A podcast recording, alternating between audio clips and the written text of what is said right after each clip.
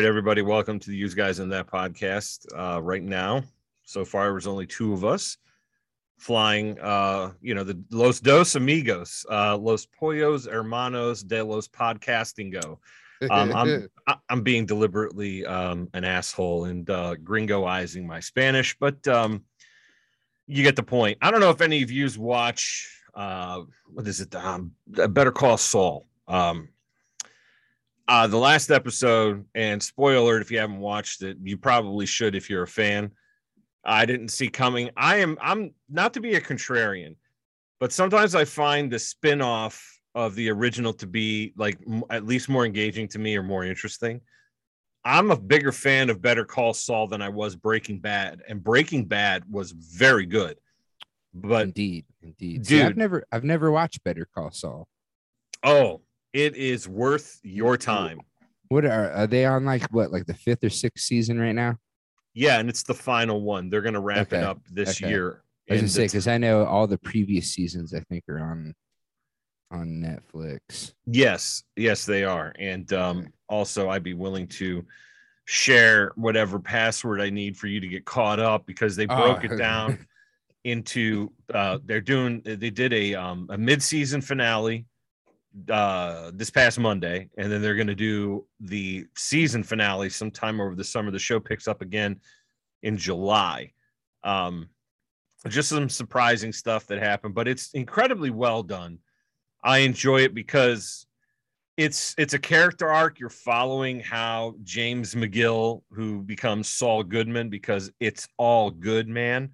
That's what he said to his buddy. It's all good, man. So it's Saul Goodman. He also says that he plays the uh the the Hebrew card.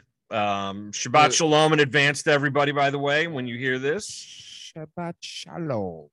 Thank you. Um, unless you're an anti-Semitic prick, in which case you probably shouldn't be listening to the show. Anyway, uh, he so he plays the uh, the Hebrew angle with the uh, the Saul Goodman part, but Mhm. like you see his arc, like he starts out working in the mailroom of his brother's law firm. Like Saul, his his real name is Jimmy McGill, and he um his brother's a big shot. He runs his own firm and he's in and he's in the mailroom. and his brother believes that his, like the, dude his, his older brother believes that his that jimmy mcgill slash saul we're to call him saul from now on uh he, he feels that saul's no good and there's something wrong with him right and he keeps kind of holding him back here and there and getting him into trouble and stuff and you see it's um there's something there all the time but it's the descent into just how corrupt. And by the way, and I said this to my brother-in-law because he's a fan of the show too. I think that he agreed that he liked it better than Breaking Bad. I don't I don't I've, remember. I've heard a couple people say that. So honestly, like you guys aren't the the only ones that have held that opinion. I've heard a few people say that they like better that they like the Better Call Saul. Okay, excellent. I mean, and you know what? And it's it's saying like I like peanut butter chocolate Oreo ice cream better than I like um, chocolate and peanut butter ice cream. They're both Right. outstanding. I just Right. happen to prefer one over the other because it has Oreos in it. Okay. that's kind of where we're going with this. So, and I, and I, and again, if you know, if my brother-in-law is, is listening, if I got that right, great. You, you know, I'm paying attention. um, but um, you know, you see the descent. It's not like an Anakin Skywalker thing, by the way. For those of you who are Star Wars fans, where he you start out with a very principled character who's out there to do good things. There's something wrong with James McGill from the beginning, and it's you know a lot of it is him being overshadowed by his brother and stuff. So you kind of see his descent into the kind of corrupt character. And again, to get back to my brother-in-law, we both agreed that if we need an attorney, I want the most crooked son of a bitch you can find me. Okay. Right. I want Saul Goodman because he knows how to play the game. He knows how to skirt the law. He know, you know what I'm saying? It's kind of like when Mhm. you're dealing with anybody remember that uh, movie, The Wild and Wonderful Whites of West Virginia, the documentary, yes.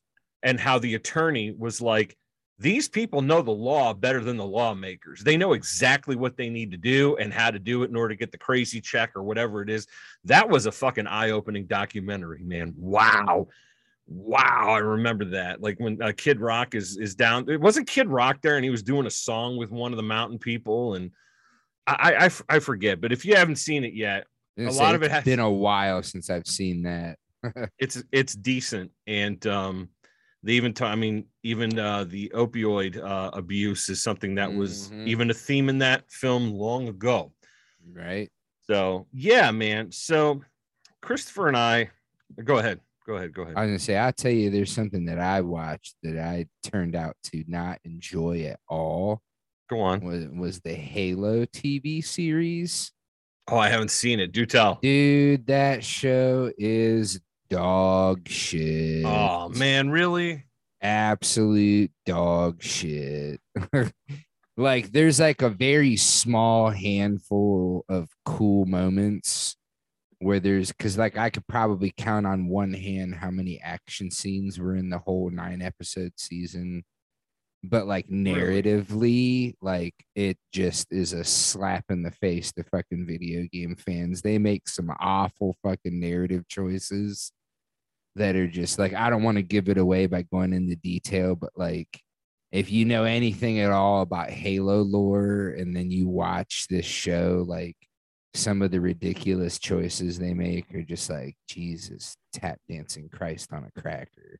I, I like I like I had to watch it out of hate. Like I wound up hate watching it, but like one of my biggest gripes, and it's like I knew they were gonna like the, is Master Chief takes his helmet off, and I think the dude that plays is John One One Seven, aka Master Chief. Look, uh, what's his? I think the actor's name is Pablo Schreiber. Looks like a fucking total tool bag. Like, Oh, really? me. Yeah, and and it's like he almost never like he's like and I've heard people make the comparisons to the Mandalorian, and they were like, "Oh, well, he takes his helmet off." Like this show is like the opposite of how the Mandalorian is. You know how like Mando almost never takes his helmet off. that's in right the in the entire two seasons, I can count on one hand how many times he's taken his helmet off. in the Halo Twice. series, three times. already Yeah. No, no, no, three times for the Mandalorian. He takes his helmet oh off. okay three times okay He All takes right, his helmet three times, three times only. In the Halo series, the Master Chief almost never has his fucking helmet on. how odd Almost never has his helmet on. And there's like, there's a scene that's so ridiculous where he like literally puts his helmet on and then like not even 30 seconds later takes it right back off. like, like just so absolutely fucking ridiculous. Like, what the hell's I- the I just- point of that right i i hated it i hated it. I absolutely fucking hated it. Like that's that's my opinion definitely when it comes to that halo series. Like i i i'm probably i'm one of those dumbasses that's probably gonna hate watch season two because they definitely got a season two. All right. But i'm probably gonna hate watch it just so that i can criticize it. But i like season one was just such a like I said, just some of the choices they made with the storyline, and then just ah, I hated it. I absolutely, I was so disappointed, and, and it sucks because like the action scenes, the very few of them are actually pretty damn good, and that's where you wind up getting like a lot of your fan service from is in the action sequences because you get to see like the weapons, them fighting the Covenant, but it's just absolute like trash. Like they tried to like they tried to humanize Master Chief too much, man. And like Master Chief is supposed to be like this stoic fucking badass super marine type. right And they just totally ruin his character. For me, it just totally ruined his character. They tried to like humanize him way too much. let me ask you something. I know that everybody went batshit crazy when it came when the word got out that, that this was going to be something that was going to come to fruition because I know a lot of people wanted it to, a Halo live action or whatever. Do you think that this is a trend that we're seeing because in a in you know this week Obi-Wan is going to have his series start, okay? Mhm. we have the Mandalorian, we have the Book of Boba, right? We have Mhm. we have a lot of this stuff that's going on for people like you and I. That's fantastic, right? Because it's being done properly, or at least we hope the Obi Wan will be. Um, and Lars does give Obi Wan shit in the fucking in the in the trailer. like he's like, need, the boy needs to be trained, and then he goes like, "You trained his father." I laughed out loud. I was working and I laughed out loud. I was like, "That's great. I fucking love that." Because uh, those of you know that I'm, I'm not a fan of um, the light side of the Force. Not a fan. Not my thing. Um, excuse the nerd outburst. But do you feel that this is a trend towards the nostalgic? Like we are seeing because I, have been saying it for a long time. I don't know if any of yous agree, but these people seem to be running out of ideas. That's why we keep getting remakes of everything. It just oh, seems yeah. like we're so out like, of ideas. Like the nostalgia is definitely like bait for our generation. You know what I mean? For sure. Mm-hmm.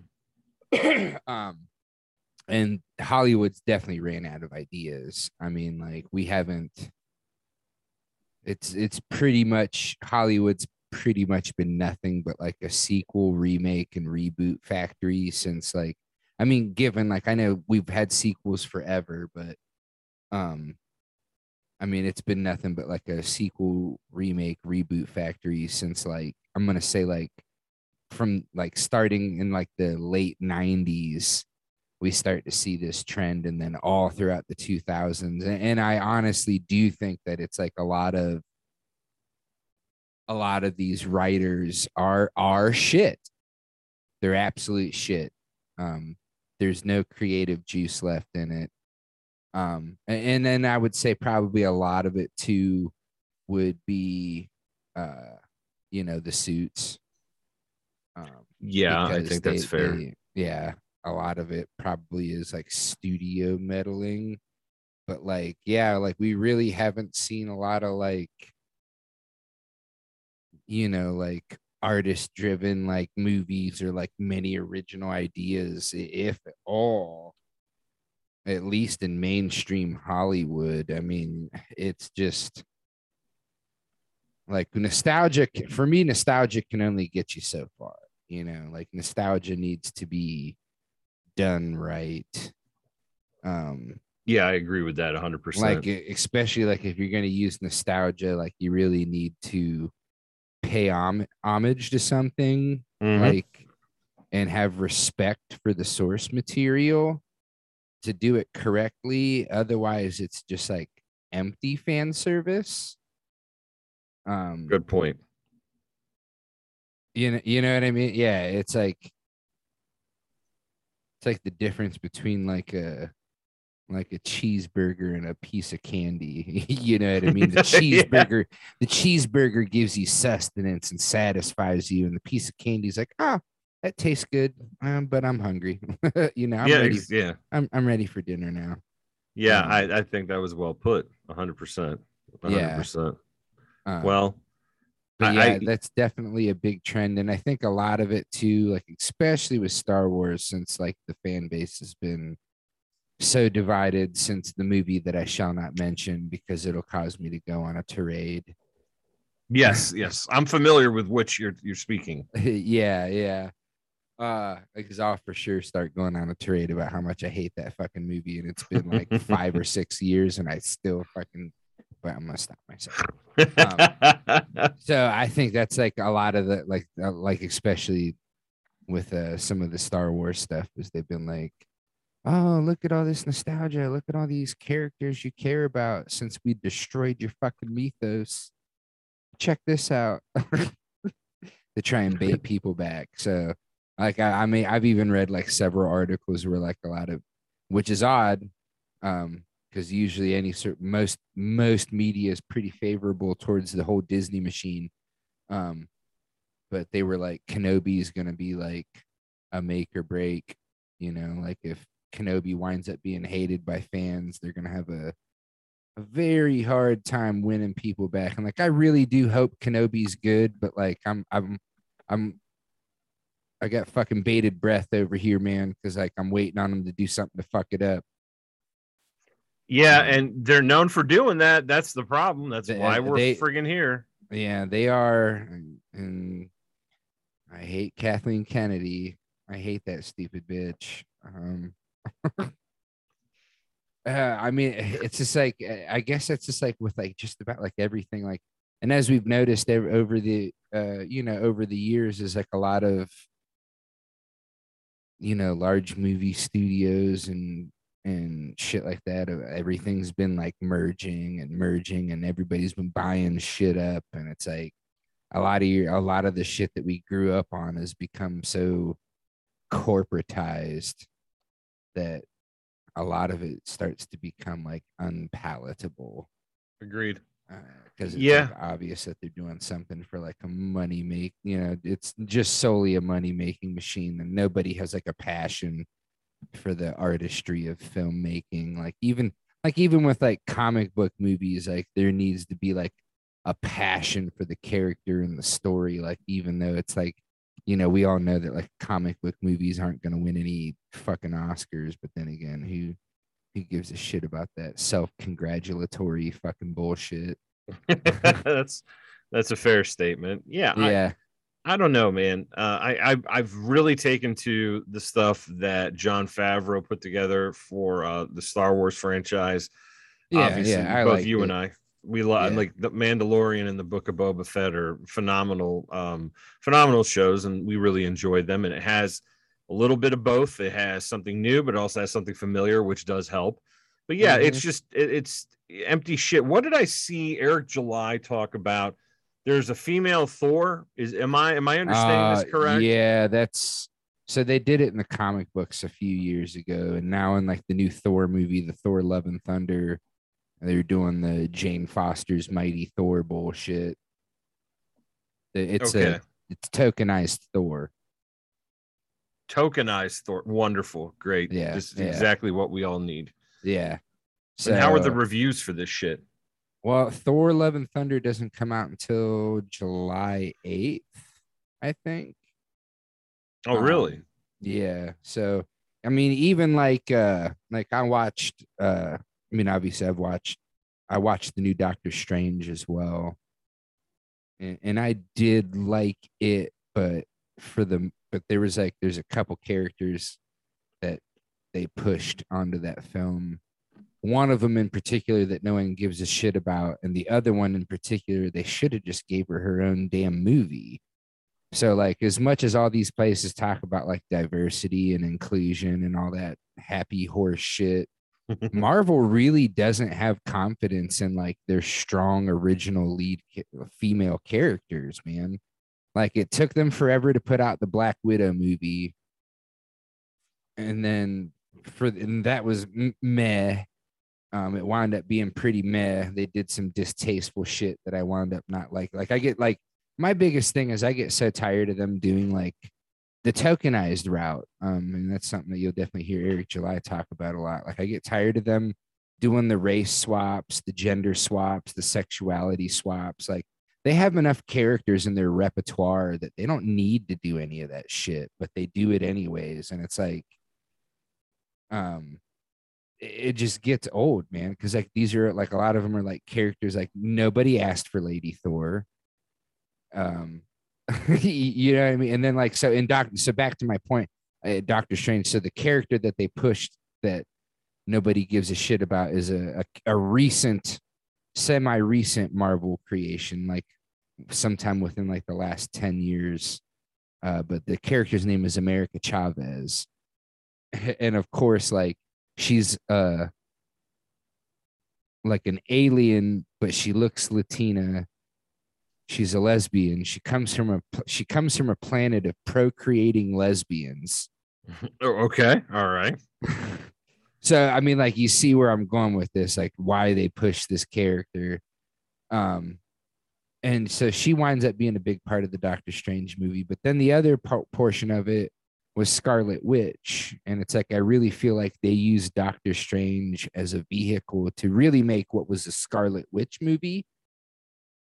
Like I really should have been Scarlet Witch in the multiverse of madness. Uh, you know, with you know, with uh, cameo appearances by Doctor Strange.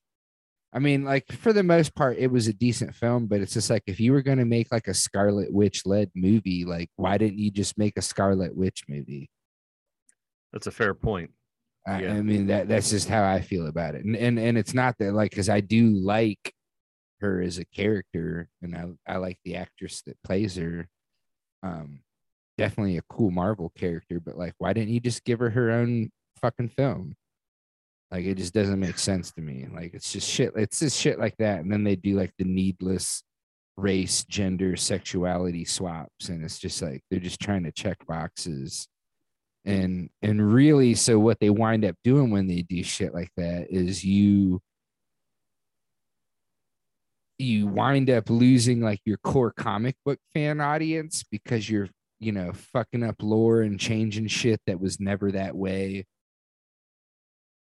And you wind up losing a lot of your core audience. And it's like at the end of the day like like the normies that go and watch this stuff like people that have never read comic books or never picked up a comic book in their life or you know aren't that intimately familiar with a lot of these characters like you could literally make direct adaptations of the comic books, and the normies would probably still fucking eat it up.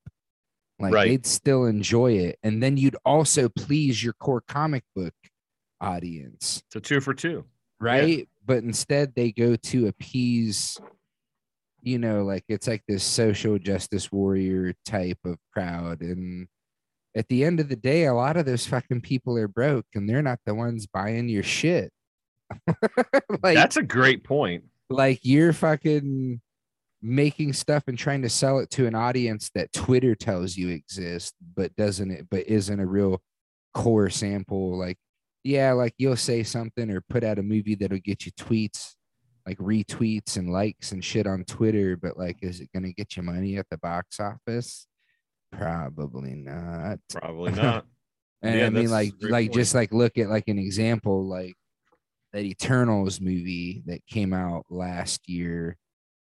I thought it was fucking terrible, like absolute dog shit. Like that was probably like I think that's probably aside from the Captain Marvel movie is probably the worst fucking MCU movie.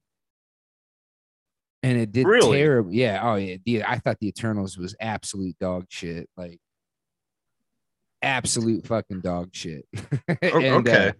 All and, right. uh, fair enough. yeah, like once it, that's like another one where they like did like so many race, gender, and sexuality swaps with all the Eternals, and uh, and it's not even really like based on like the original Eternals that Jack Kirby did. It's more of like uh, more akin to I think it was Neil Gaiman that did a run. Was it Neil Gaiman that did a run on the Eternals?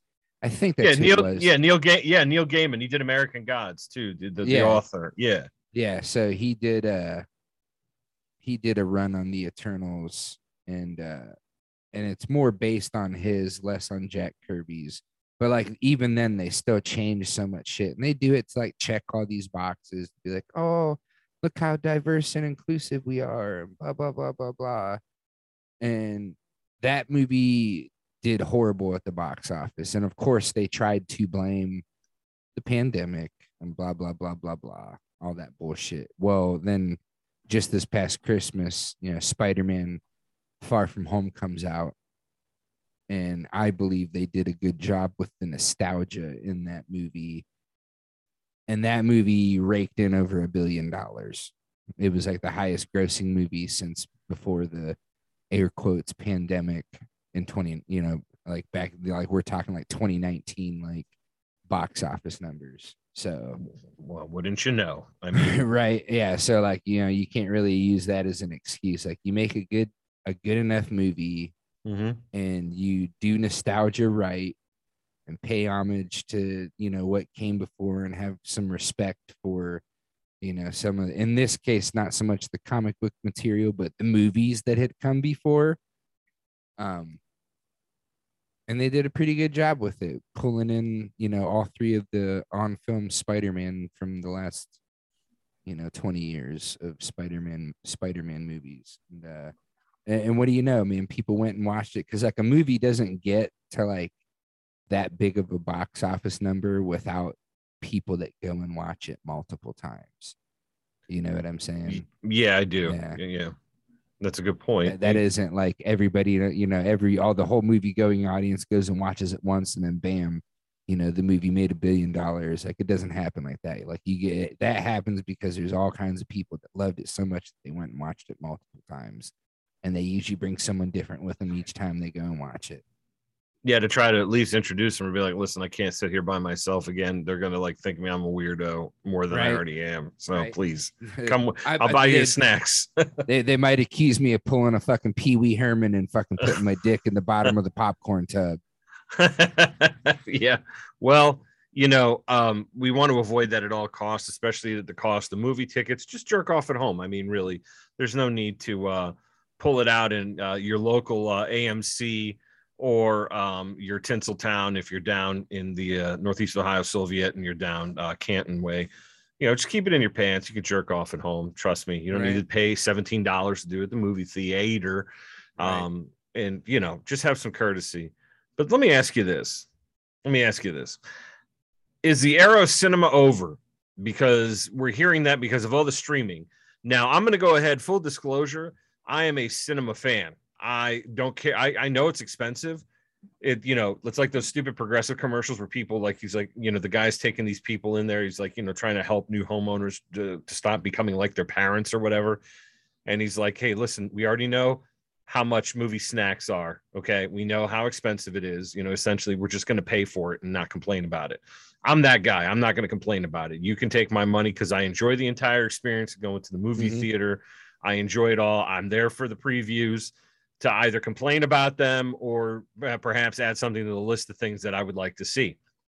But in the advent of everything being streamed, do you think that there is a uh, still you know going to be a market going forward for uh, feature films in the movie house, or is that something? One hundred percent. I'm, I I'm, don't, I I don't, I don't right. think that I don't think that's going away anytime soon, man. Um, Good. uh, I hope so. I, I honestly don't like. I mean, obviously, you know, in the rare case that we, uh, fucking, you know, have a full collapse of society, then of course it's going away.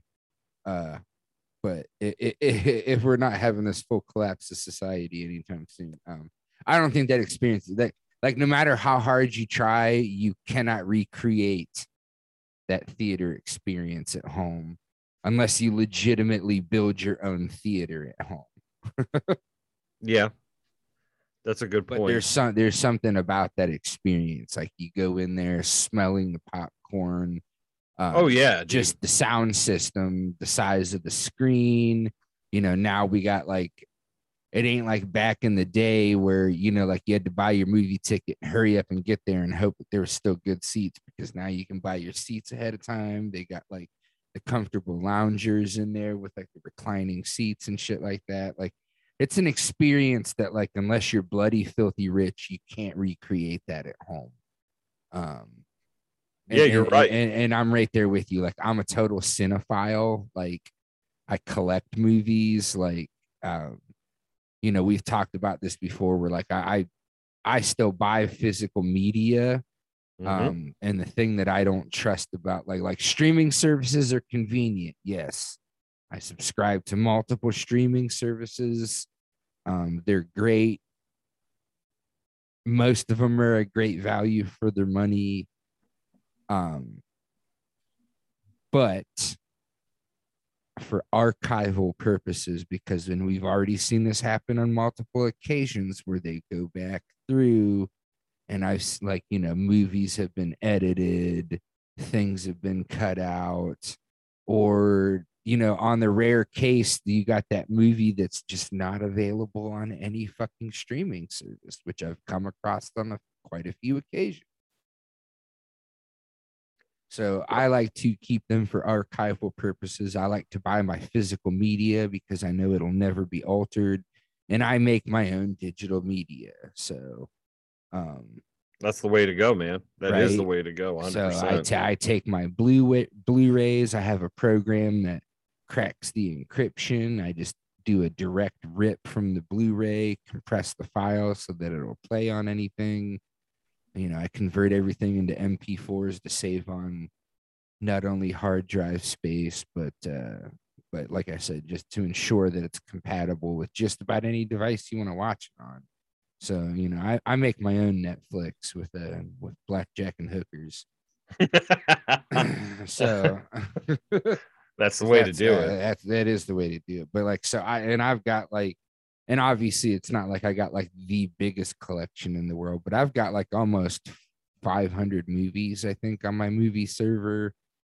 Uh, you know, several TV shows, a lot of them like the complete collection of the TV shows. Like I've, I don't know if I've ever talked about it on the show, but I know I've talked to you several times about how I'm a huge fan of the the, the American version of The Office. Um, absolutely loved that show. That's probably still one of my all-time favorite TV shows. I've legitimately watched all nine seasons of that TV show. I've lost count of how many times I've watched it through from beginning to end. So we're talking like I've probably seen every episode more than a dozen times. that's that's a pretty good record, eh, eh, right? Not even well, it, it's one of those shows that's like so easy to binge watch because once, obviously, like the show was cut for television, they were only it was only a half hour time slot, so most episodes are like twenty some odd minutes, so it's easy to binge watch. You know, within an hour you can breeze through three episodes.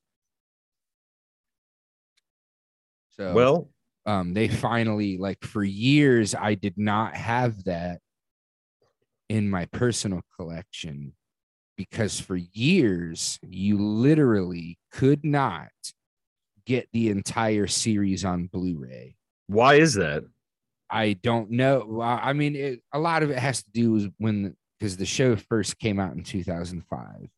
So 2005, you know, HD content was pretty slim um, and uh, you know, Blu-rays didn't even come out until 2006, and like late 2006 at that, with the launch of the like the PlayStation 3, uh, is what you know really popularized Blu-rays.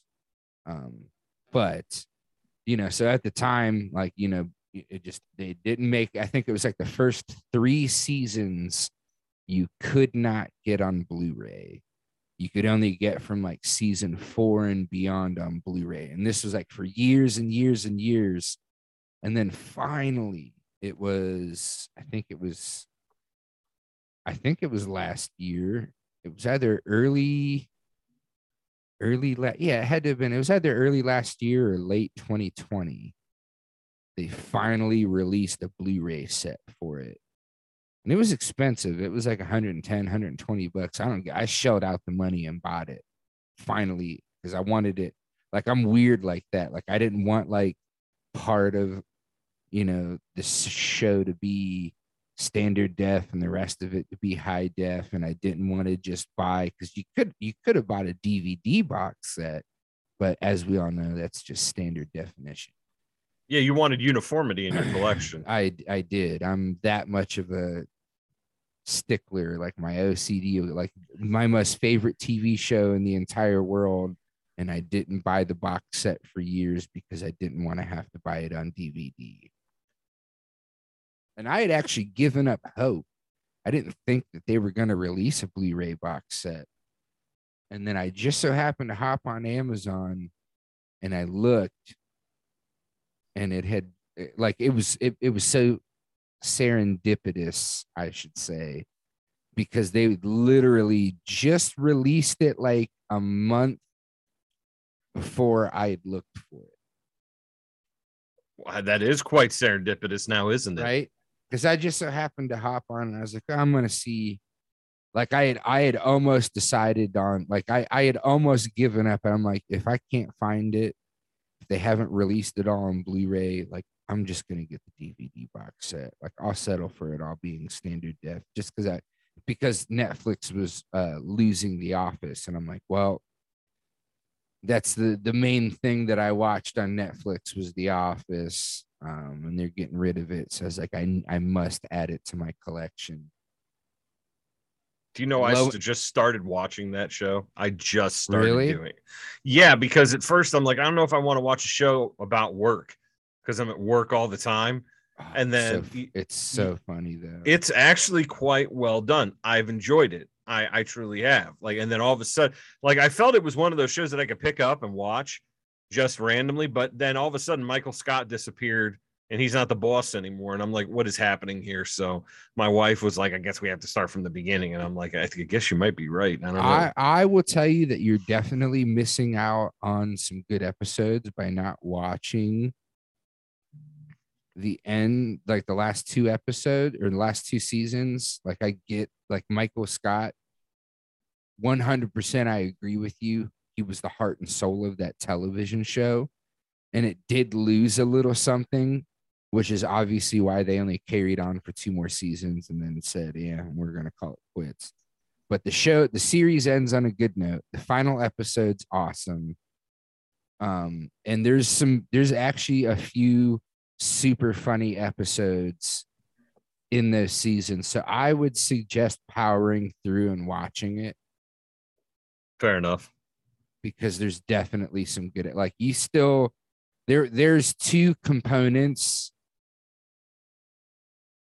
well, I should let me preface that by saying that to me, there are two main components to that show.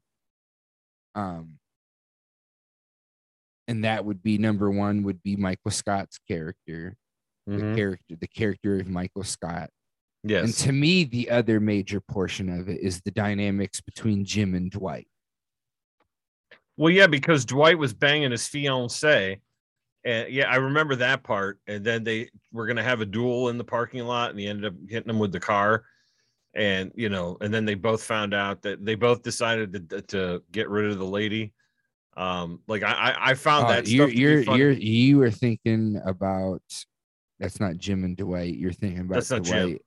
You're no Jim is John Krasinski's character. You're thinking of uh oh my god, how can I forget his name?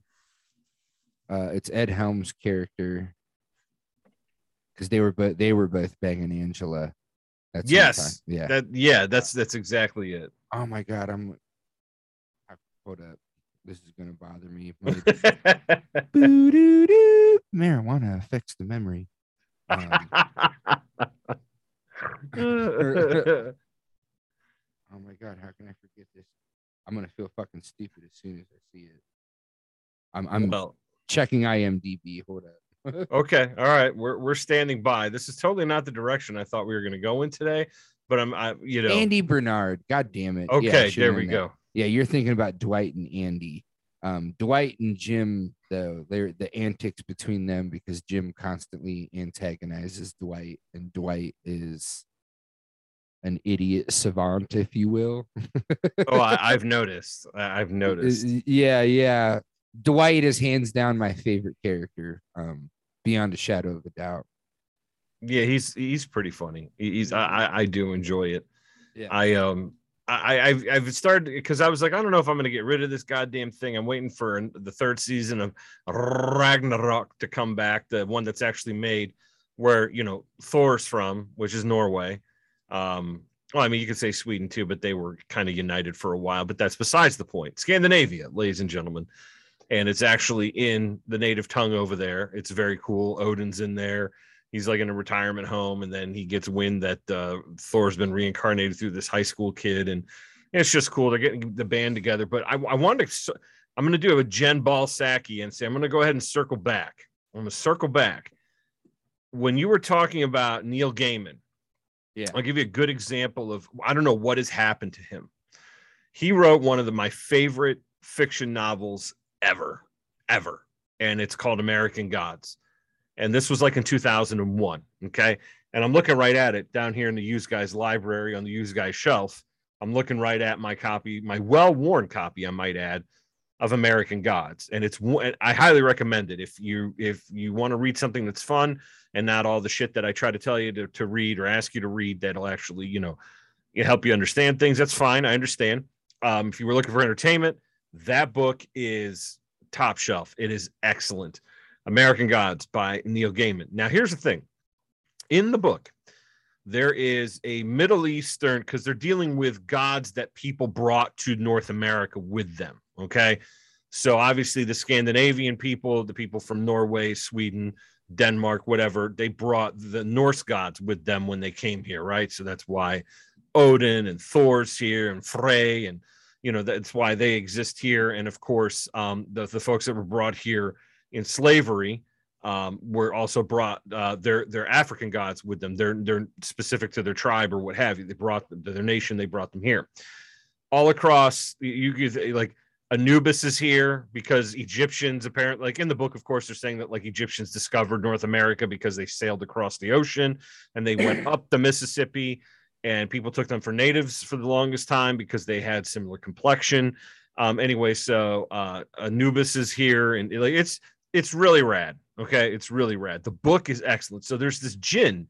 It's I think it's spelled J I N N. It's supposed to be this like a fire jinn like it's almost like I don't know i don't want to call it an angel or a demon it's something out of i think it's arab mythology or it could and it kind of been it might have been rolled into um the muslim um mythology of you know these you know, angels and all sorts of other supernatural things right Mm-hmm.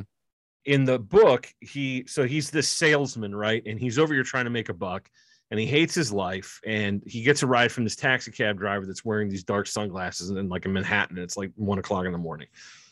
And they end up going to a hotel room together and the dude in the sunglasses just fucks the shit out of him. Like he just they have sex all night long or what have you. And then the dude uh, then he takes his glasses off and it's the jinn. Like he has these fiery eyes right and then the next morning the salesman wakes up and the jinn is gone and left his like his taxi cab medallion and his clothes there. So he assumes his identity and just carries on driving a cab as if he was the jinn guy right? So there's gay stuff going on in the book already which isn't a problem. I don't care. My point is is that in they did a tv adaptation for it and neil gaiman has gone back and revised the copy of american gods. Like it was great by itself but then they added like all of this you know, they ha- added like a, a, a gay bathhouse orgy into it and i think it turned a lot of people off and that's something i don't think it has anything to do with being gay i think it was over the top and it Right, strayed right. so far away from the original story which is fucking excellent by the way like I'm, I, I don't say that lightly. This book is excellent. I've read it so many times. It's fantastic. He's a great writer. There's several books that I that I've read um, by Neil Gaiman. He's a fantastic writer, one of the best, if not the best in the modern era when it comes to to, to writing fiction. But the TV show was so off target from what the original literature was because I would with my wife and she must have hated it. I'm sure she did because every time something happened, I'm like, that's not in the fucking book. That has nothing to do with the story. This is just added bullshit. And I'm not sure why he went in that direction. They canceled that fucking show. It's gone. Like they Yeah. they did two seasons of it, and they're like, we're not fucking renewing it. The reviews are bad. Well, it's because you kept trying to alter the original story. I mean, that's that's the fucking problem. And I'm I'm disappointed because I was hopeful that it was going in the right direction, and it's not. I'm very nervous about the uh, Lord of the Rings series, the Rings of Power that's coming out. It has nothing to do with the dwarf women being African American or black in complexion. They don't have beards. Okay. All dwarvish women have beards, you fucks. Mhm. Okay. Let's get it right. There's no smooth faces down in the mines of Moria. Okay. not Fuck a you. one. Not a one. Let's, unless, I mean, I don't even think, maybe you're born with the beard. I don't know. It wasn't there.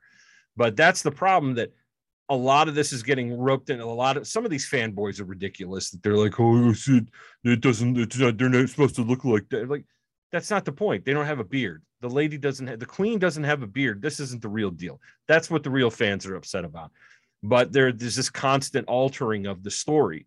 And the reason why I think Tolkien's work has been so successful on screen, uh, live action, since 2001, uh, is because of the way Peter Jackson did it.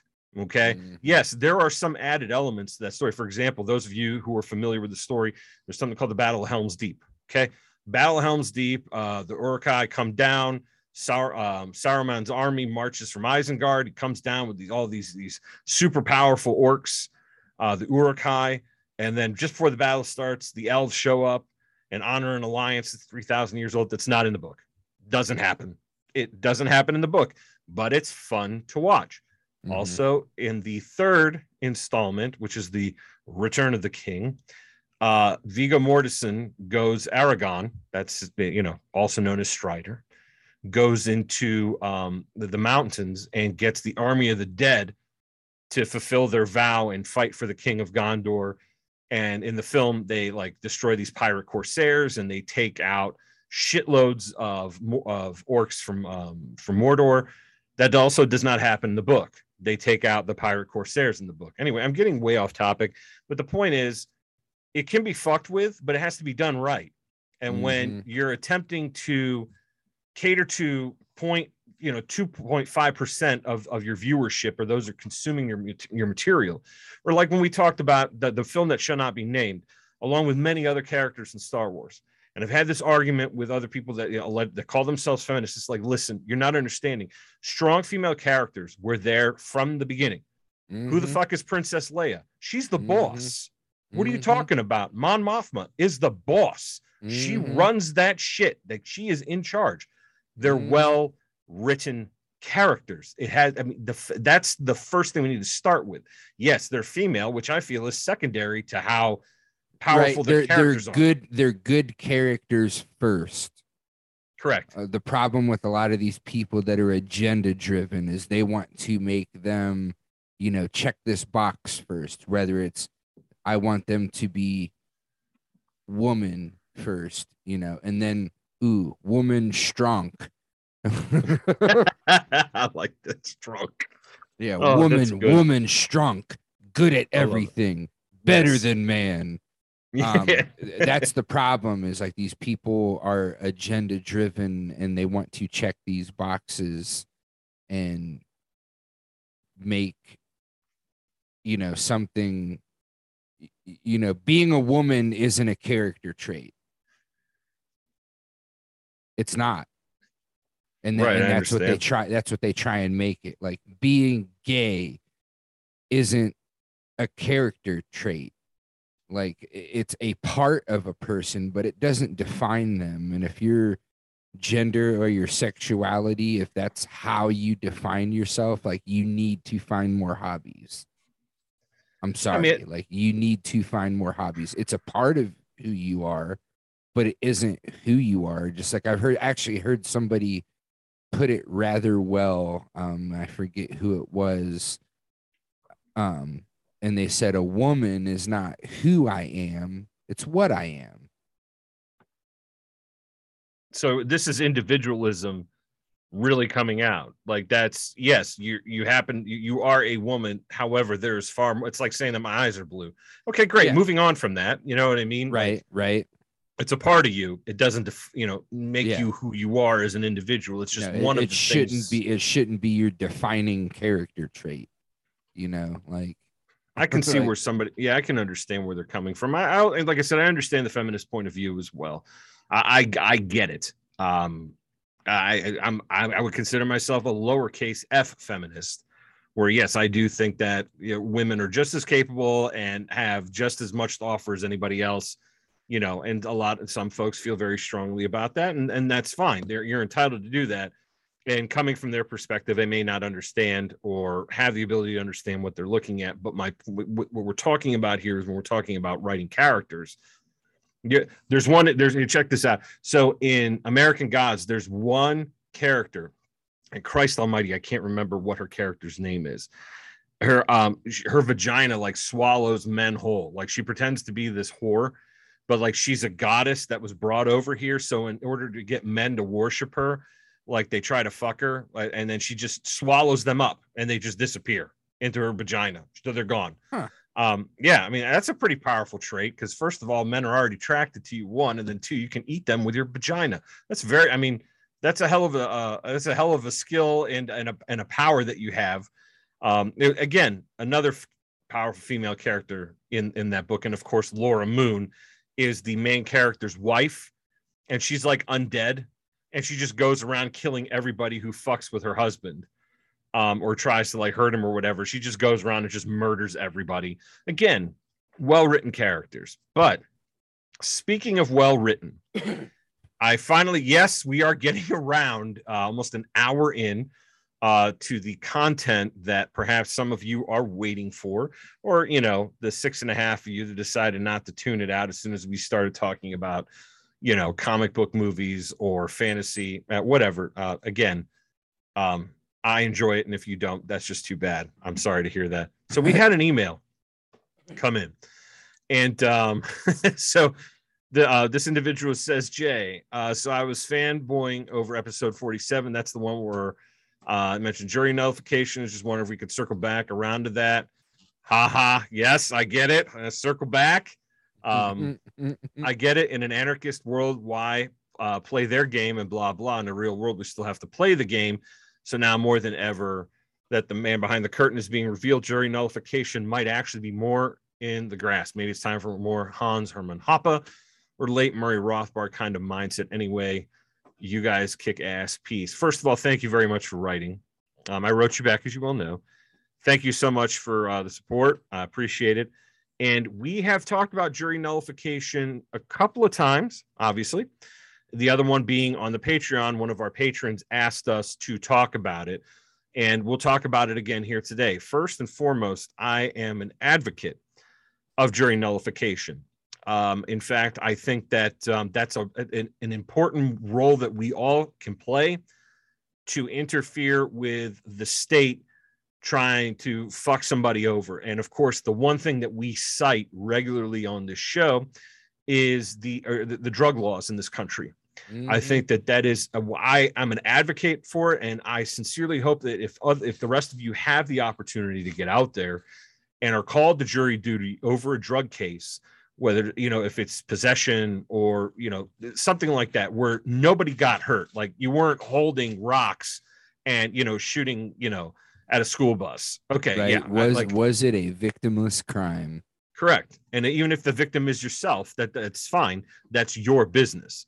Um, again, I am an advocate for that, and I think that people should take the initiative, especially those of us who have a lowercase libertarian mindset, or one where you just hate the fucking government and you don't want them to fuck somebody over that doesn't have it coming to them, especially those people who are making a personal choice to engage in that kind of um uh, you know substance consumption okay mm-hmm. or if they're mm-hmm. selling it to somebody like if if i'm selling um you know reefer to chris g uh it's nobody's fucking business first of all it's a voluntary interaction mm-hmm. it's a mm-hmm. voluntary transaction it's and a true example of the free market correct and the here's the thing too this is the, the the the nefarious side to it when it comes to the judicial system. And again, we've talked about it before on the show how I have a hard time understanding the concept of justice when the prosecutors, the police, and the public defenders and the judges are all paid through the same check.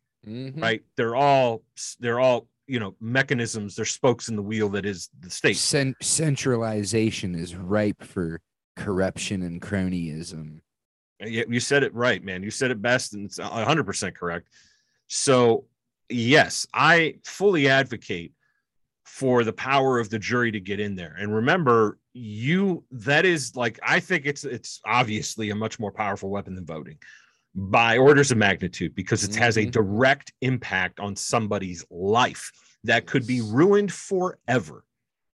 So, yes, if you have the opportunity to get out there, I, have tried to serve on a jury a couple. I was called a couple times. I, I couldn't even believe they got a hold of me because I, I hadn't voted. so, they they and, go off the driver's license records now. That's it. That's exactly what my wife told me. She's like, "Well, you're not getting out of it." So I go in there hoping that I can make that I can make an impact on somebody who has been involved in a victimless crime. The nefarious aspect of this, again, to circle back, is we don't see the monetary loss to that individual what we're talking about here is paying an attorney. I mean, if you can afford one, because a public defender, yes, you are entitled to have a, a public defender if you cannot afford your own counsel. However, despite shows like Better Call Saul, most of these public defenders are interested in you cutting a deal regardless of the yep. status of your innocence or guilt. It matters they're not. All, they're all about that plea bargaining. Correct. Even if it, it, oh it's evil because even if yeah, you're literally yeah. innocent and didn't do anything that they will tell you the, there are people on record who have said i understand but you don't have the money to fight this if it goes to trial and mm-hmm. if they convict you you're looking at a heap of time versus if you just Mhm. cop to a lesser plea and then it looks good for everybody. And then the government loves it because guess what? They didn't have to pay the jurors the, the whopping $20 a day or whatever the fuck it is. The prosecutor doesn't have to, to show up to work, right? Uh, the judge doesn't have to get off the boat and stop, uh, you know, uh, fishing wherever the fuck he's at. Um, it, it- all of it, and, and of course, the courts continues to make money. Okay, because you have court fees that are associated with any filing of paperwork. If anybody anybody's ever gotten married before, if you've been to court for whatever reason, there's court fees, even if nothing really happens. So Mhm. when they take the plea deal, they're saving money by keeping people at home, but you still got to cut a check. And it looks like that they're rolling the cases through, that they're being, um, I, I guess you could say, they're expediting justice. They're being quick about it. A quick very and speedy trial nefarious. very nefarious. It's no good. So if you have the opportunity to throw a wrench into the works, I highly suggest that you do, in fact, take advantage of that. And again, this is this is a great example. We talked about this with Ray when she came on to the podcast. Direct action. This is a great example of direct action where you could save somebody's life. I'm not talking about some son of a bitch that like to touch little kids. I'm not talking about a Catholic priest. Right. I mean, we're yeah. talking about drug offenders who the vast, vast majority of them are nonviolent. They've had violence forced upon them by the state. Chances are they were probably raided with a no knock warrant, which is bullshit to begin with. Um, then you got uh, asset forfeiture. So the state stole their property. So they've had violence enacted against them. The state stole their property. And now, through coercion, they're forcing them to take plea bargains. There you go. That's that's the And- bottom line. And, and most of it is a victimless crime. I think jury nullification is the moral choice Agreed. when it comes to cases like that. Now, when it comes to pedos, rapists, and murderers, as much as I still hate the idea of using the state as a means of punishment, I feel significantly less sympathy. Uh, actually, to be honest with you, I feel no sympathy for them. No, none Um, at all. And None but but but at the end of the day, like just another example of how fucked up the justice system is, is people with drug charges typically get hit harder than murderers and pedos, especially pedos. And that's like to me, that's just so unjust that people who get so if yeah, if you get the opportunity to be on a jury and throw your weight around and get some jury nullification going like that in my opinion would be a moral obligation to do so in cases like that um, Yes, because 100%. chances are the justice system's going to throw a much harder penalty at them than they do at violent offenders Didn't we talk about that already, Chris? Remember that one in Akron? Uh, was an 11 year old girl was raped by this fucking animal, and uh, he, he the guy has the potential to get out of, out of prison in 16 years. He got a life sentence, but he's up for parole in 16. Meanwhile, there are people wh- who are who will do more time for drug offenses. You know, and it to me, it's it, it, the word miscarriage is aptly used here. Uh, Yeah, is a it is an, a disgusting miscarriage of justice. Um, and again, you're talking to somebody I know that I fall on the uh, I'm an outlier when it comes to the vast majority of opinions in the community, if we want to even call it that.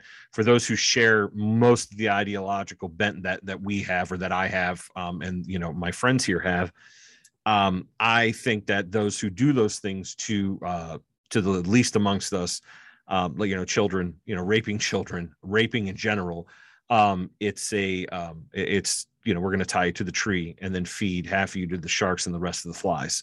That's the way it should be. I'm sorry, I, I you're never going to talk me down off of that. Like it's just a I would non-starter. say that a proper punishment.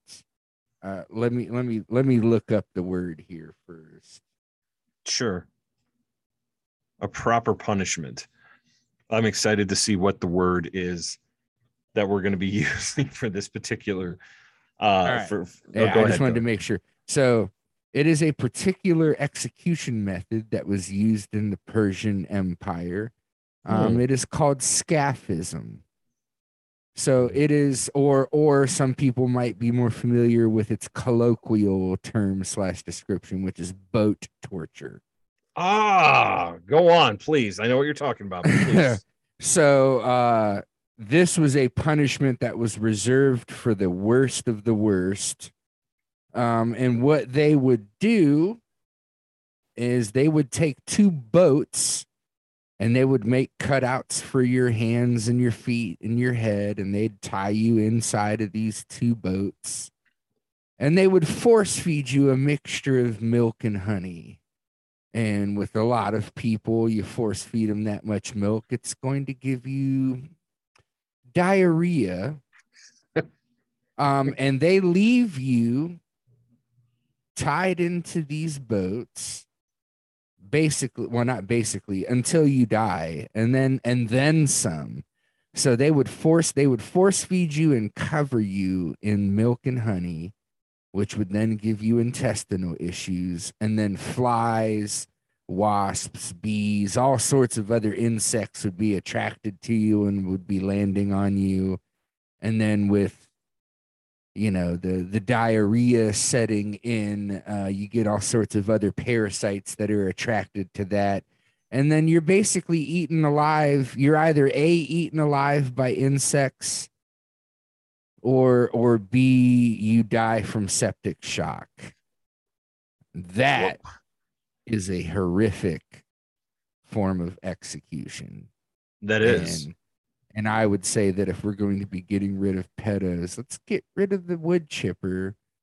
You know, we can put that away for now. Maybe you can get it out later. You know, maybe we can mix it up. If you're really a big fan of the wood chipper, I don't blame you. I mean, it's it's a great idea, but scaphism, man, I'll tell you, if there's a method of execution that I would want, that I would not want to be enacted against me, it would be that. That would be a horrible, miserable way to die. And that ensures that you suffer for sure. Yeah, there's definitely that a lot of pain and suffering involved in that one. And I can't say I disagree with that method of dispatching of individuals who've committed those horrific crimes. Speaking of crime, by the way, ladies and gentlemen, a couple of notes on crime.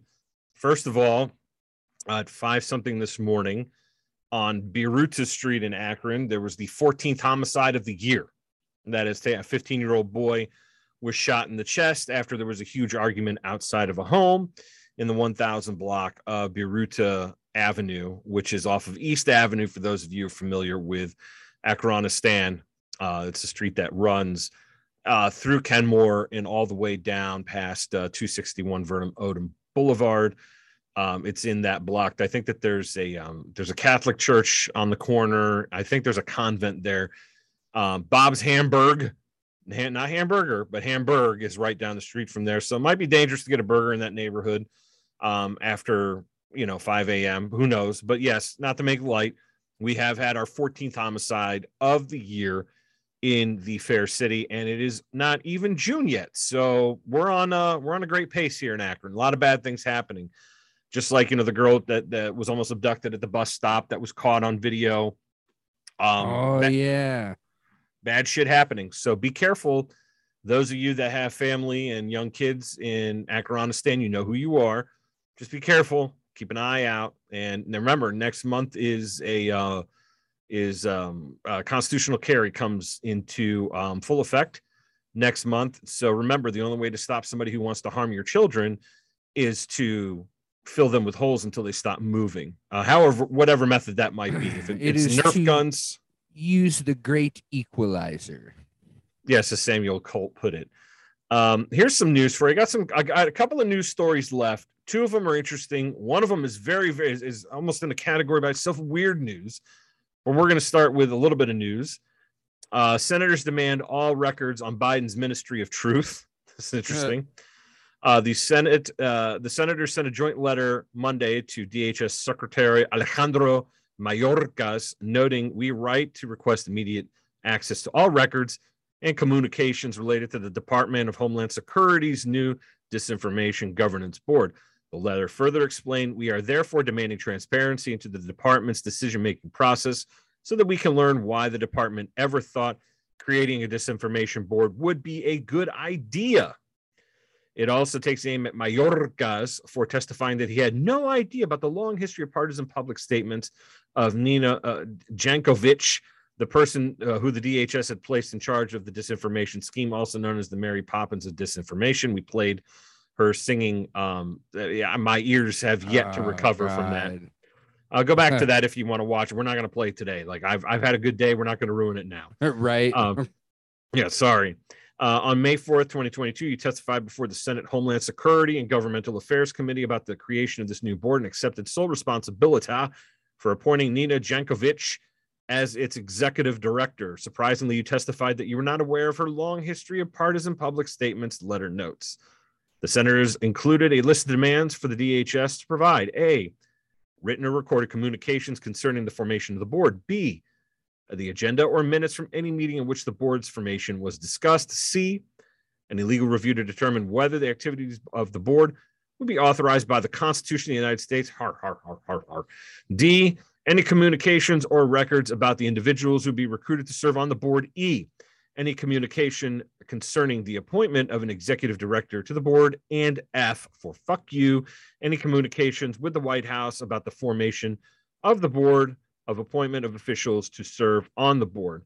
The senators who put their names to the letter are Josh Hawley, Rick Scott, Rand Paul, Ron Johnson, and James Lankford. I'm sure that it will go nowhere, but it's a nice attempt, ladies and gentlemen. So um, somebody's trying to get some answers here, and we'll see what happens. Now, let's get on. You know, I've been critical of our friends over, uh, you know, the Wobblies and the IWW uh, even though I consider myself a fan and supporter of the union. So we got some news here uh, from them. Uh, this is a little bit recent. So it's the IWW launches new organization organizing excuse me, program to train workers. And this is from Adam F. Naughton. As employers continue to use the ongoing COVID 19 pandemic to amass record profits, more and more workers are reaching out to labor unions for assistance with organizing their workplaces. For the industrial workers of the world, the labor union that trains workers to be organizers, this has meant finding new ways to build capacity for assisting workers who reach out for help. To that end, the IWW's organizing department board recently launched the Branch Development External Organizer Shadowing Program with the purpose of increasing both the number of union members who can assist in workplace organization efforts from the outside, also known as external organizers, and the number of local IWW branches capable of supporting campaigns on their own. Aaron Conway Fuchsius, an IWW, IWW member who serves on the organizing department board and helped develop the new shadowing program, describes it as important to getting the union to a place where the majority of members are organizing in workplaces with a sizable team of external organizers to aid new campaigns. Quote, the goal is for every small branch without many of their own experienced people to be able to build up on their own apparatus to support anyone who reaches out to them end quote. Any worker has the potential to be an organizer. Ideally everyone in the union will be someday who can organize. That is not to say though that everyone knows organizing organizing best practices. While the iww's flagship organizer training program the organizer training 101 teaches those best practices Conway Fuchsius admits that it isn't always practical to get workers into a multi day training. That's where the external organizers come from. I completely agree with that, by the way, because most of these people are stuck at work for a long period of time and it's very hard to take that kind of time off. So that's good that they're finding a way to work with the schedule of the, of the individuals they're trying to represent and protect in the workplace. I think that's great. So, quote, the primary role um, is of the external organizers to bridge the gap so you can reach out to us and get organizing from day one. An external organizer is somebody who you can talk to through the early steps, check in with you in your tasks, provide feedback, and give you an idea of how to organize your workplace. Molly D, who also serves on the organizing department board, saw the need for mentorship in the IWW, was excited to help Conway Fuchsius develop this new program. It's open to every IWW uh, union and branch in North America. Branches can vote to join the program and elect one or two members to participate. Um, once an IWW member is chosen by their branch to participate in the program, they will begin sitting in on meetings with workers in, uh, interested in organizing after completing the organizer training 101 and observing three meetings with the same worker. The participant is considered for the next level of shadowing, referred to a junior external organizer where they begin handling meetings with workers alongside a more experienced organizer. So this is good news for them. I sincerely hope that it materializes into, you know, something that is very effective in the workplace. Um, we do. We've talked about it. I'm very sympathetic. I was a member of one of the largest unions in the country for a long time, and its ineffectiveness at representing the interests of workers. It would be good to see that. And I don't think you need to be a commie to stand in solidarity with your fellow workers in the working class. I don't think that they're you. We've kind of been trained a little bit, brainwashed, dare I say. Um, in fact, um, uh, my former place of employment, uh, and Christopher knows this very well even the mention of trying to vote in and form a union is grounds for automatic firing. They can get rid of you immediately just for trying to exercise your right to organize. The problem is, is that because unions have, you know, and this is not definitely not the IWW, and we can be critical, but we have to be fair and honest. They are not the problem.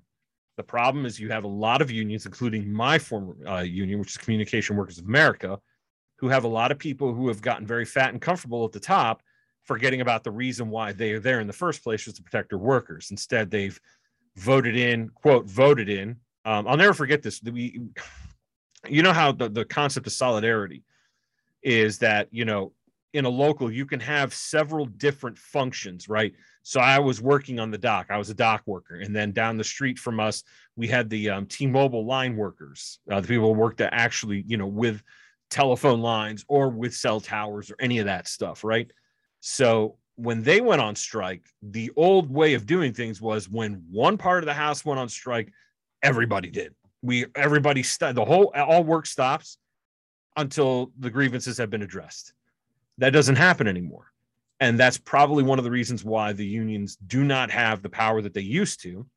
Um, along with you know uh, you know the uh, misplaced ideas that everybody was a communist that was in the organization. again, there were communist elements. There's probably communists working in the government right now. And I'm not just saying that so oh, Joe Biden's a communist. Joe Biden's not a communist. He's a fascist, but he's not a communist. Uh, there's a distinct difference between those two things. Um, but uh, all this, you know, this commie baiting that happened for all these years, thinking that organized labor, genuinely, there are individuals who really wanted to help workers a lot of this, if you remember, we uh, talk about the Haymarket uh, riot that happened, where you had eight people who were um, convicted of thing that they were exonerated posthumously, like that matters because they were, you know, a lot of them were executed, like Albert Parsons. Uh, that riot was started by the police throwing bombs at workers. The workers were protest protesting two things: police brutality and demanding an eight-hour workday. Okay, one of those things we've seen come to fruition the other one continues to be a problem. Do you see where we're going here with this? You don't have to be a communist to realize that there's a fucking problem with people being um, exploited and used and treated like garbage. You know, a lot of the stuff that happens with unions or that did happen with unions had more to do with safety protocol. People going down in the mines, not being able to breathe oxygen. That's a fucking problem. Okay. And people should be able to organize and protect their safety and self interest and their bottom line. With that being the case, I wish the IWW the best and I hope that um, it works out, and I hope that the union grows to be a more powerful force uh, for those uh, in the working class. So good luck to them. Uh, fair play. Now for the weird stuff, weird and interesting. Dare I say interesting? So check this out, guys. This is I love this shit because you know who knows. We talk about it all the time. I'm scared to death of the ocean. We're like, oh, you can't swim. No, it's not about swimming. It's about the terrors that exist in the sea. We know more about Mars than we do about the ocean. Okay, that's a fact. We we've mapped uh, Mars. We've gone we've gone into space. We know more about the solar system than we do about the majority of the oceans here on the blue planet. Okay, um, you know I'm not I the octopus scares me because its big friend is the the the, the giant uh, squid that they said was fake until they discovered that it wasn't fake so Christ only knows what's down there. But this is interesting. So check this out. Massive underwater volcano home to mutant sharks erupts in the depths of the Pacific Ocean. A huge underwater volcano has erupted deep within the Pacific Ocean, sending plumes of water towards the surface seen from outer space. NASA satellite images captured the magnificent explosion of the Kavachi volcano named Sharkano. Okay, not Sharknado, not Shakira, Sharkano. Okay. Just make sure we get this right. All right. A large plume of discolored water can be seen emerging from the underwater volcano, which lies 15 miles south of Vangunu Island. Kavachi got its name from the sea creatures that are able to live within its harsh conditions and live deep within the ocean among floating fragments of rock. Scientists became familiar with this volcano in a 2015 oceanic study. Their findings reveal how fish and sharks can survive in the hot, sulfur infused acidic waters surrounding the volcano. Two shark species, the silky and scalloped hammerhead, were filmed swimming in the submerged crater during a field trip. Experts believe that the sharks may have mutated in order to cope with the extreme conditions. Their survival raised, quote, new questions about the ecology of active submer- submarine volcanoes and the extreme environments in which large marine animals can exist. They commented in a 2016 article uh, titled Exploring the Sharkano. The latest eruption was pictured by NASA satellites via the operational land imager. The powerful telescope scanned the Earth from the Landsat 8 satellite as it orbits the planet. Is able to take detailed photos of the land and sea from space. The eruption lasted several days between April and May of 2022. A NASA spokesperson said the volcano erupts near con- continuously, and residents of nearby inhabited islands often report a visible steam and ash. The island is named for a sea god of the Gatokae and Vangunu peoples is sometimes also referred to as Rejo te Kavachi or Kavachi's or Kavachi's oven, excuse me. So um, the volcano previously entered the eruptive phase in October 21. Uh, according to the Smithsonian Global Volcanism Program, other large eruptions, Cavachi prior to the current activity reserved in 2007 and 14, according to the space agency. So, scalloped hammerhead these sharks with large fish, let's call them, very large fish, have adapted silky and scalloped hammerhead, um, being able to swim in very hot and sulfuric uh, infused waters, I think is phenomenally interesting. Phenomenally interesting because it just goes to show how awesome you know evolution is as far as you know the adaptation of animals you know and these guys sharks are what 65 66 million years old I mean, they were around during the dinosaurs. And here, you know, and of course, we don't know how long this adaptation has taken place, but it's definitely something of great note. So, anyway, if you're down by the Sharkano, be careful because the scalloped hammerhead could be out and about, and maybe the you know sulfuric water, you know, maybe gets it a little agitated and decides to take a chunk out of you. Um, I find hammerheads to be some of the coolest sharks because you know the shape of the skull, obviously and that they school. You know, they hang out together. So you know, those see. I don't know if you remember watched. The, I think it was David Attenborough does the um uh the BBC one on uh, Planet Earth where they have these 4K cameras, these underwater cameras, and they look up to the surface and you just see these massive schools of hammerheads. It's just very cool shit, man. Like I'm a shark guy. I'm not getting in the water, but I'm happy to look at it from a screen or perhaps, you know, in an aquarium. Like they had some cool shit at uh, in Pittsburgh. Uh, they have a great aquarium there, and they had some reef tip sharks in there. That's very cool. It's about as close as I care to get. Large piece of glass between the shark and I. I also on dry land. Phenomenal. It stays in there. I stay here. That's the way it should be. Um, after all, our ancestors did come out of the water, probably because the fucking sharks were running around eating. Everybody said there needs to be a better way. And here we are paying mortgages, rent, and going to work. So again, there is a trade off. um, so anyway, that's some weird news, uh, different news. Uh, I don't have anything else for you guys. We were supposed to have a guest tonight. Unfortunately, that guest wasn't able to make it. So we're to have to figure out about rescheduling. But um, yeah, that's all I have for to uh, for today. So if again, in closing, if you have the opportunity to serve on a jury and save somebody's life from a non uh, a victimless crime, uh, please do so. Try to help out. Um, it could be you someday. You know what I mean? So the wheels of justice are, you know, they spin uh, very quickly and very harshly in the direction of poor people. Uh, so just keep that in mind. Um, and again, I fully support and thanks for writing into the show. I greatly appreciate it. So, uh, Christopher, do you have anything that you would like to add before we depart for the evening? Uh, nope. All righty. Well, uh, the boss called off. Uh, she's sick again, um, so she wasn't able to make it. And uh, Brian, the sexy face of the show, had something stupid stupid to do called work. He had to show up to work today. So um, that's it from the Los Dos Amigos. Uh, we appreciate it. I'd like to thank our sponsors at this time with Ray Faba Fine Art and Design from the Great Lakes, Team Mandalore, who does keep cycling extremely weird. I Paint Akron, where all accidents are happy accidents. And ladies and gentlemen, please, please, what would be a use guys in that podcast sign off without talking about agorasnexus.com? See, I got you there. No, agorasnexus.com is a great website for you to check out. Our friends are over there, especially I uh, put together. Brandon does a great job. Puts and it's an excellent website. I'm not just saying that because they're sponsor of the show. They listed us there well before for free, by the way, before we uh we we ever got into an agreement of sponsorship. And um, they do a phenomenal job. Brandon does a, phenom- a phenomenal job, and you can find a lot of products and services on there. Again, some you do pay for, but a lot of them are not. Are, are there's no paying involved. It's free.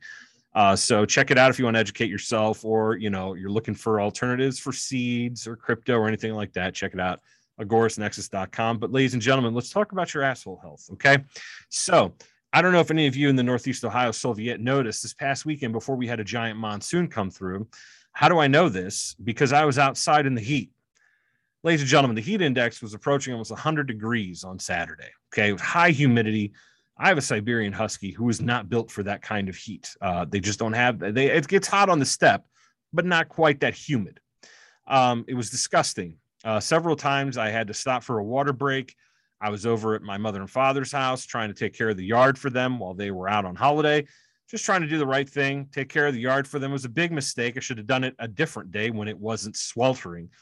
But I mean, I was covered in head to toe not only with the ball vinegar, sweat, and disgusting, you know, just just sweaty, sloppy mess, but I was also covered in grass clippings. Something we don't think about very often when we're taking care of our yards, perhaps doing a bit of lawn care, a little weed eating, maybe. Maybe you're just out for a walk and somebody who has cut their grass has decided to leave it all over the sidewalk and the wind kicks up. Next thing you know, you've got grass stuck to your calves, your cankles, if they're a little bit on the heavier side. I don't even have cankles, ladies and gentlemen. I have normal, normal ankles. Um, they get brittle because I'm getting older, but that's okay. Still the regular ankles. But you get covered in this shit, the schmutz, I guess you could say. Uh, pollen is out there sticking to you with that sweat, the fat folds, a lot of bacteria, disgusting things happening out there. We have high temperatures returning. Okay. We do. In the next week, we're going to see temperatures approach 90 and cross over 90 degrees. Ladies and gentlemen, please do yourself a favor and check out akronapothecary.com. My friend Todd's very gay soap, cold pressed, made from gentle gay hands for your very gentle crevices, assholes, ball sacks, vaginas, underboobs, man tits, whatever you have, double chins, fat folds, wherever sweat, grime, and dirt hide my friend Todd's gay salt gay soap will act like as a salt soap. You've heard of a salt rifle? We have a salt soap on this show, ladies and gentlemen. This product attacks dirt, attacks stink, attacks the coronavirus in your asshole, maybe even the monkeypox. We haven't had it tested yet, but that's next on the list. Should we run across it? Don't you worry. And I am fully confident that Todd's Very Gay soap will be able to sort that out for you leaving you smelling fresh, clean, but also sanitized. This soap is medicine, ladies and gentlemen. Medicine for your asshole. It is medicine for your taint, the dung ditch, keeping yourself fresh and clean, especially during these hot months that are approaching for your special someone or someone's. Nobody likes it when you show up with a smelly asshole and you're full of sweat and grime and you're disgusting. Please take it into consideration if you're riding uh, the Port Authority bus in Pittsburgh, Pennsylvania. Remember, you're sitting next to somebody else. Show some fucking courtesy. Wash yourself with Todd's Gay Soap. Keep yourself clean because Todd's Gay Soap is. So for that ass. Indeed, it is soap for that ass. Uh, as always, it's a pleasure to talk to you guys. It's a pleasure uh, from you know to talk to Chris. Uh, you know, it just it's great. I hope you guys enjoyed the show. Don't forget there were two B sides that released this week on the Patreon. Again, thank you to the patrons. Deeply grateful. Check out those two if you haven't done so already. Give me some feedback, what you think of them. Uh, you can reach us through the Patreon or directly. You know how to get a hold of us. Uh, don't forget to like and subscribe on the Facebook and the BitChute and the YouTube and everywhere else you fucking find this thing, including Spotify. We're on Spotify too. So thank you very much for your time, everybody, ladies and gentlemen. Take care of yourselves, please, and um, wash your ass with Todd's Gay soap. We'll see you later. Peace.